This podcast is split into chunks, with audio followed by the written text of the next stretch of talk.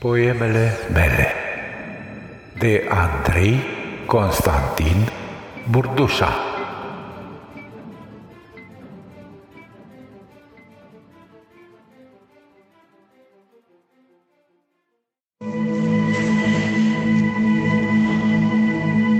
Podcastul Poemul se numește Prea.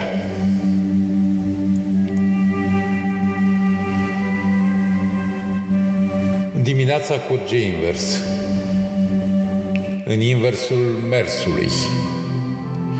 Poate de aceea cugetul s-a încuiat în cameră. Poate de aceea am și această stare de deja vu, impregnată trist și ciudat, în precunoaștere. Am priceput de mult că a ști presupune un anume ton trist, un fel de destin, ca și cum un prea plin ar fi construit la șgheabul fiecarei ore. Și ceea ce este trist este faptul că, deși știi ce se va întâmpla, nimic nu poate fi schimbat, pentru că altfel nu ar mai fi deja vu. Altfel ar fi un fel de glisare pe realitate, ciudat splin la 4 și 44 de minute. Cu siguranță am mai trăit toate acestea. Este un fel de manierism existențial. Viața se face că ne trăiește uneori. Și noi nu știm ce trăim. Cu siguranță nu știm. Trăim în permanență pe marginea mâinelui, care nu vine niciodată. Ne uităm la viață de pe un peron ca la un tren de mare viteză. Facem cu mâna unui sens care circulă cu 300 de km pe oră, în care cineva scrie poemul pe care tocmai îl citești stând comod pe o secundă bezmetică. Un fel de soldat universal total nepregătit. Singurătatea are întotdeauna o latură tristă, căci unde nu există frică, nu există nici curaj.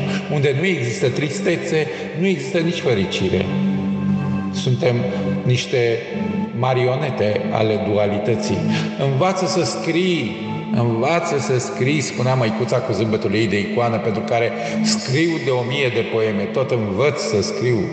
Din mine nu rămâne decât trecerea, singurul loc în care toți oamenii au statut egal. Scriu cu 30 de km pe secundă, iubesc cu 30 de km pe secundă. Adorm, regret, respir, citesc, totul în același ritm. Ți-am spus că totul se întâmplă și fără să fiu. Și fără să fii.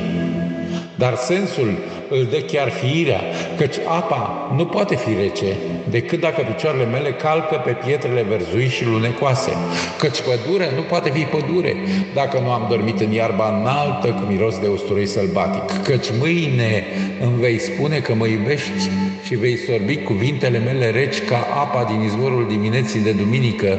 Uite, adorm acum pentru a secunda oară, trec astfel într-o altă realitate care miroase a tine până la tăcere.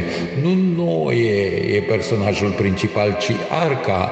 Iubirea nu are nevoie de cuvinte, are nevoie de senin.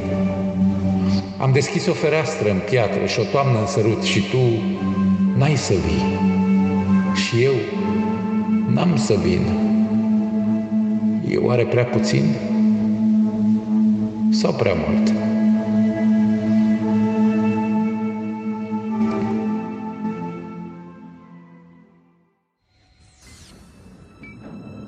Acum te las să visezi poemul.